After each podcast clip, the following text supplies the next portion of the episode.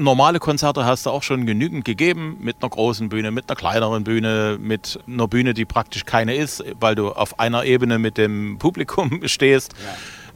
Was ist so der grundsätzliche Unterschied zu den herkömmlichen Dingern und dem, die du hier auf dem Boot gibst?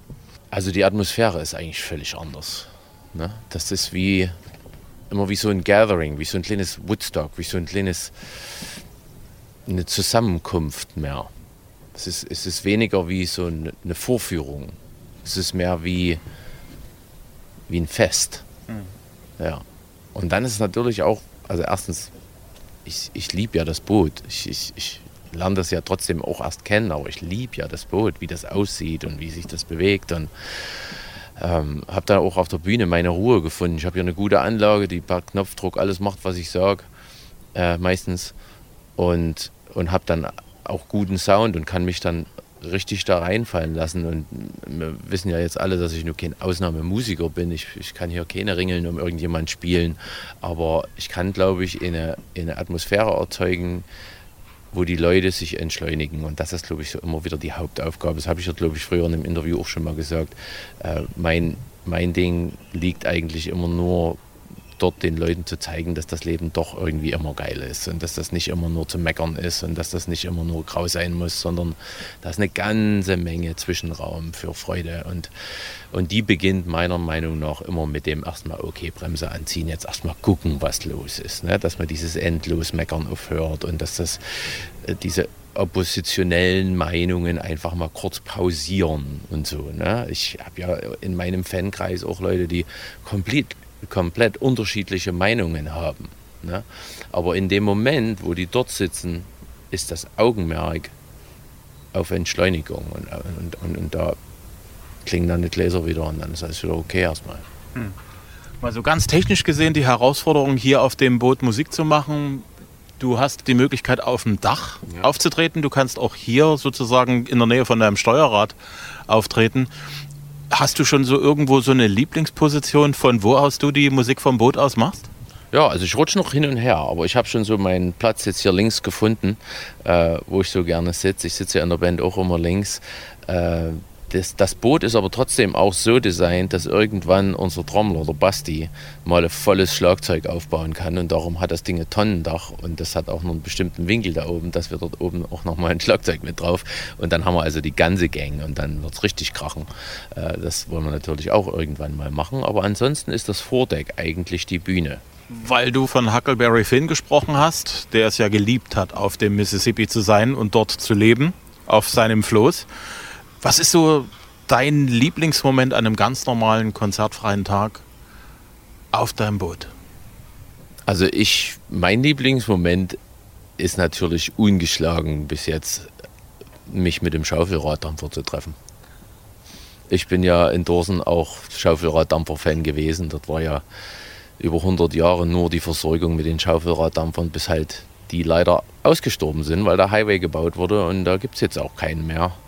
Und das war auch ein Grund, warum ich halt hierher wollte, weil ich die Dinger einfach über alles liebe. Und mittlerweile kennt mich natürlich jedes Schaufelradfahrzeug hier, weil wir uns täglich begegnen. Und da gibt es natürlich auch eine gewisse River-Ethik, wie du da miteinander umgehst und wie du da aneinander vorbeifährst. Und das ist einer meiner Lieblingsmomente, wenn die kommen und gehen und wenn wir uns dort begegnen auf dem Floß und dann auf dem Schiff. Und dann ist es natürlich auch einfach. Früh fahre ich auch gerne los mit einer Tasse Kaffee und tucke auch so ganz langsam durch die Bäume. Mhm. Weil, also ruhiger kannst du deine Seele dann fast nicht mehr machen. Da merke ich, da ändert sich auch in mir was. Ich gehe immer wieder an den Platz des Treibens, immer wieder. Dort ist genau die richtige Geschwindigkeit. Mhm. Das ist ja nun ein relativ kleines Häuschen, das du dir da auf deine Pontons sind das, ne? Ja, ja. Da drauf gebaut hast. Da ist natürlich auch so Isolierung und so eine Sache, da kann man nicht allzu viel machen. Im Sommer, wenn es richtig heiß ist, ist es bestimmt drinnen auch richtig heiß. Und wenn es mal frischer wird, ist es, denke ich, auch relativ schnell frisch. Das macht dir aber wenig aus, oder? Das stimmt so nicht ganz, weil ich habe ja schon viel Wildnisgeschichten gemacht. Und ich bin ja auch oben in der Arktis auch zur Jagd im späten Herbst unterwegs mit Booten und bestimmten Behausungen und Steilwandzelten. Und ich bin kommerzieller Fischer dort oben. Also wir haben dort auch schon mit Wetter zu kämpfen. Und auch im Sommer, wenn die Sonne nicht untergeht, weil wir halt den Polartag haben, dann ist es auch richtig heiß da oben. Und du lernst über die Jahre bestimmte Kniffe, dir das gut zu machen. Und das Schiff ist voll klimatisiert. Ich habe hier Bullaugen, die für bestimmte Lüftungen sorgen. Ich habe eine Bodenluke, die das kalte Wasser, den kalten Wind, der unterm Boot ist, ins Boot bringt, wenn es richtig heiß ist. Ich habe hier ein Vordach, was Schatten spendet. Das Haus hat eine bestimmte Höhe, damit es immer einen Schatten rundherum hat, dass du auch mal im Schatten sitzen kannst, weil auf dem Fluss hast du keinen Schatten. Das sind keine Bäume über dir, nie. Und darum ist das eigentlich ganz gut aushaltbar. Ich meine, wenn es jetzt 35 Grad aufs Dach prasselt, ist es da drinnen warm, aber dann müssen wir uns halt raussetzen. Ja. Das ist natürlich sehr cool, dass du dort im Prinzip, der Fluss ist eine Klimaanlage. Ja, genau. Und das kann man auch richtig gut nutzen. Und ansonsten habe ich einen Holzofen drin mit Backröhre und wenn ich abends friere, was auch schon ein paar Mal vorgekommen ist, dann haue ich da 3 Streichhölzer rein und dann ist das richtig knacke warm. Dann habe ich Sauna. Da habe ich schon in bedeutend kleineren Häusern gelebt. Wie schläft sich's eigentlich auf dem Fluss? Super, super. Am schönsten ist es, hast ja gesehen, ich habe hinten dieses riesen Piratenfenster drin und vor dem Piratenfenster ist jeden Abend was Neues, Schönes. Das Blaue Wunder, das Schloss Pillnitz oder irgendein schöner Bauernhof. Also ich liege dann hinten am Fenster und habe mein Kerzel an. Geht nicht schöner. Versuch dir mal vorzustellen, du hast die Möglichkeit per Zeitreise den 8- oder 9-jährigen Holly von früher nochmal zu treffen. Würdest du ihm erzählen, was du heute machst? Also ich glaube, der ist immer noch da, der Kleine. Ich habe jetzt auch ein Lied geschrieben, das heißt Rumtreiber und da ist eine Zeile drin, mein Kompass ist ein kleines Kind. Das, was ich jetzt mache, das habe ich schon vor 45 Jahren auf dem Heimdeich gemacht mit 3 Fit-Kanistern. Versucht das Ding irgendwie zum Schwimmen zu bringen und habe gedacht, oh, hier kann ich drauf wohnen, auf meine 3 Bretter. Und irgendwie hast du jetzt halt im Leben gelernt, das technisch umzusetzen, ohne dass es weh tut. Und das ist eigentlich genau, was du hier siehst. Das ist nur eine ganz, ganz lange Lebenserfahrung, die dann wieder ins Spielen ausgeartet ist. Du erhältst dir sozusagen das Spielen auf professioneller Ebene. Das ist super wichtig. Ich habe einen Freund im Yukon gehabt, der hat immer schon gesagt, Spielzeit ist die wichtigste Zeit. Und das ist es auch. Irgendwie ist es das ja. Ich meine, arbeiten kannst du und musst du immer. Aber spielen darfst du noch manchmal. Und dann, wenn man das halt so ein kleines bisschen professionalisiert, das Spielen, dann kann das so deine Arbeit werden. Ja. Du hast gesagt, du weißt noch nicht genau, ob du es wirklich bis zur Elbmündung nach Hamburg runterschaffen wirst oder willst, vielleicht auch nochmal abbiegst. Steht schon irgendwo fest, wann du den Fluss hier in Deutschland verlässt? Nee, auch das steht nicht fest. Wir haben, glaube ich, am 5. September ein Konzert im Schloss Planitz bei Zwickau, organisiert von dem Liederbuchverein. Und das war eigentlich so ein bisschen das Ende der Tour. Da wollte ich eigentlich das Schiff schon wieder raus haben und dann dort mit der vollen Band auf einer normalen Open-Air-Bühne die Tour beenden. Aber momentan gestaltet sich unser Leben auch aus verschiedenen Faktoren. Also meine Frau passt zum Beispiel gerade auf ihre Mutti auf, der es manchmal nicht so gut geht, dass wir das Ding auch nochmal verlängern könnten und vielleicht rücke ich mit dem Ding im Spätherbst immer noch rum. Also wir haben jetzt nicht direkt eine Deadline. Ja. Was passiert eigentlich mit dem Boot, wenn du sagst, so, das war's jetzt sind wir da, wo wir eigentlich nicht gedacht hätten, dass wir landen, oder ich bin genau dort gelandet, wo ich wollte ursprünglich. Ich bin durch mit dem Sommer auf der Elbe. Was passiert dann anschließend mit dem Boot? Also die wird dann mit einem Hänger abgeholt, den ich auch schon vorbereitet habe. Wir haben die ja auch mit dem Hänger von Hessen hierher gefahren, wo wir die gebaut haben. Die Sachen sind halt zur Verfügung und dann wird die nach Zwickau geschafft und auf so ein kleines Mini-Grundstück unserer Familie gestellt und ist dort erstmal eine Gartenlaube, in der ich auch wohnen kann, wenn ich in Deutschland bin. Also ich kann hier ganz locker drin wohnen. Aber ich denke, im Großen und Ganzen ist natürlich diese Traumfänger-Geschichte und das Schiff hier, was du siehst, nur ein Anfang. Hier ergeben sich gerade Möglichkeiten, die sind unglaublich und die werden wir natürlich ausscouten. Und dann denke ich, wird es dort noch mehrere Reisen mit dem Schiff geben. Mit diesem Schiff oder kannst du dir vorstellen, da vielleicht auch noch ein bisschen anzubauen? Nee, ich muss ja nicht anbauen. Das ist, je größer das Ding wird, umso mehr hast du nur Ärger. Das Klein und Fein hat wirklich echt was für sich, besonders wenn es zu solchen logistischen Fragen kommt, die ich hier zu bewältigen habe. Ne? Mhm. Und größer würde mir echt nur Schwierigkeiten machen. Das will ich auch nicht. Klar. Du wohnst auf 2x3 Quadratmetern. Ja. Momentan hast noch ein schönes, gemütliches, also ich sag mal so, wie viel sind das? Vielleicht ein 10 Quadratmeter Vordeck? Also die ist 6 Meter lang und 3 Meter breit. Alles klar. Ja. Das reicht dir als Platz auf alle Fälle aus? Ach, da kannst du locker mal 3 Gäste haben. Ja, das ist wunderbar. Das reicht mir bei weitem aus. Ich mag die kleinen Systeme. Ich hatte ja auch schon große Systeme. Ich habe schon in richtig großen Systemen gewohnt. Da war mein Bad so groß wie mein Haus. Und das hat trotzdem nicht irgendwie für mehr Entspannung gesorgt. Ist klar, wenn du jetzt permanent irgendwo wohnst, dann wird das schon wieder anders. Aber ich bin ja ein bisschen mehr nomadisch veranlagt.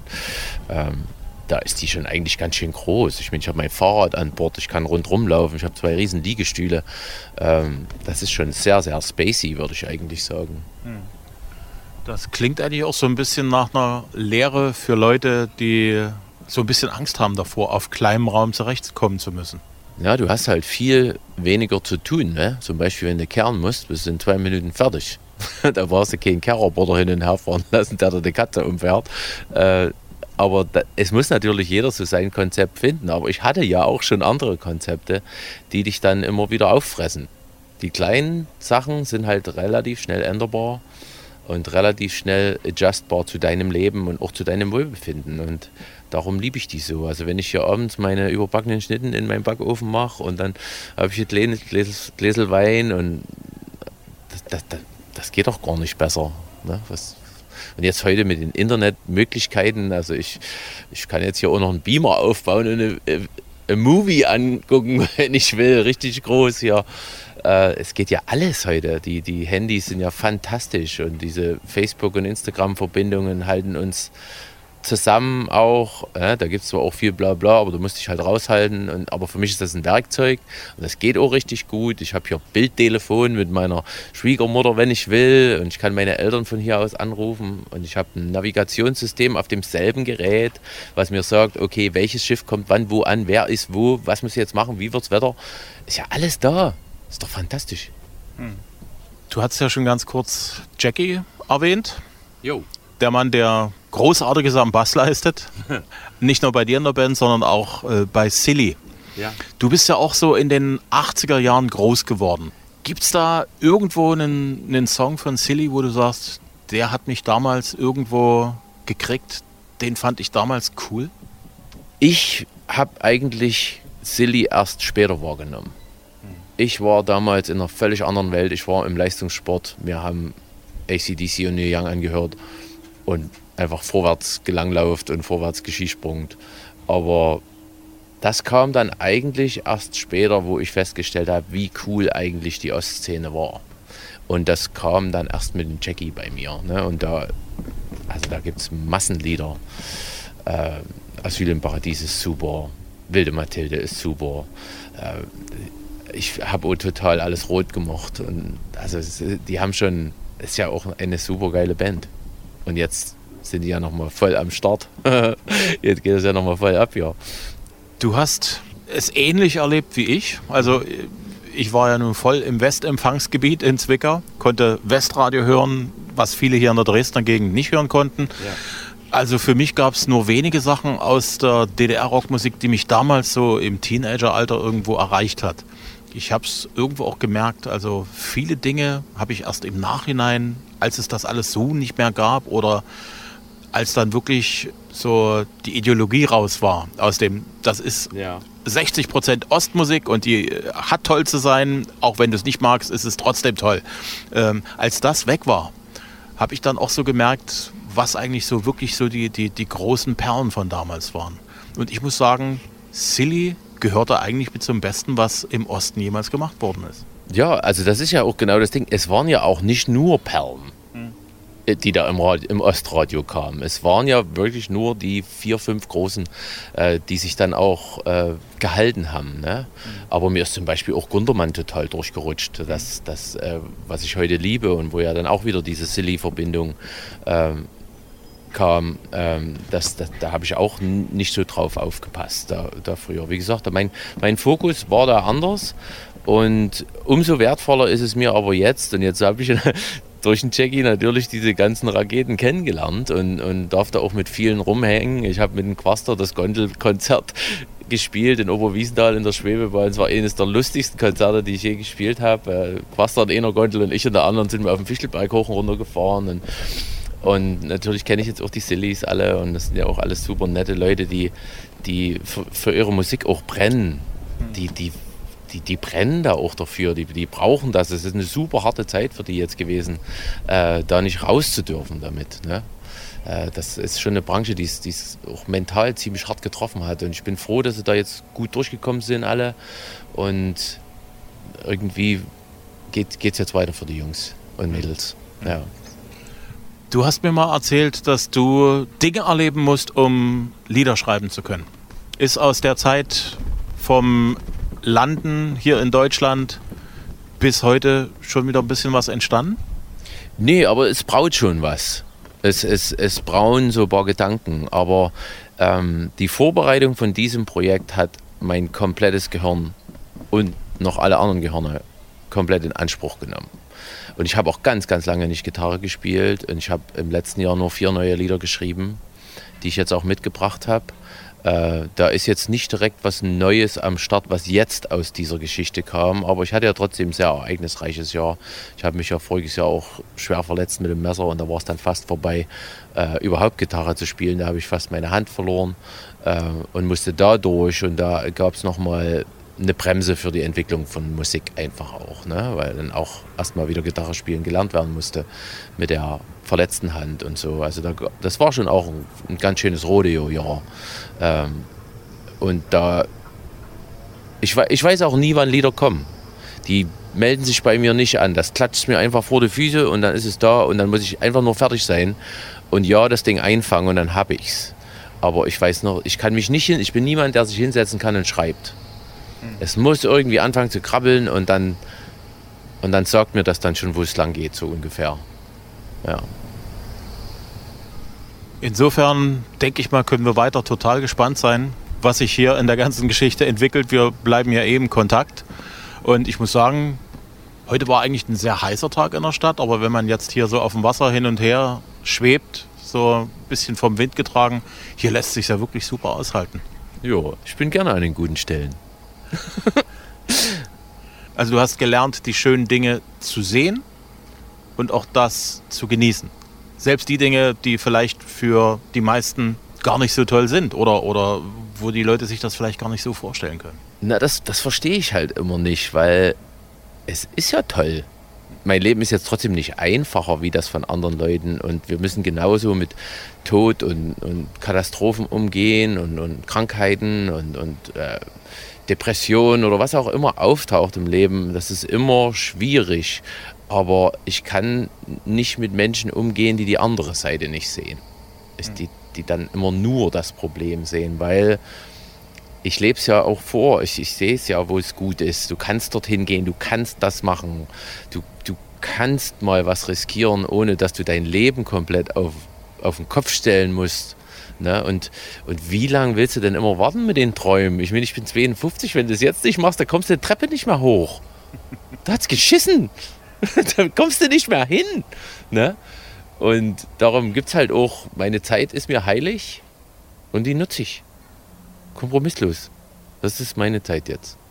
Schön, dass ich ein bisschen was von deiner Zeit abhaben konnte. Ich danke dir.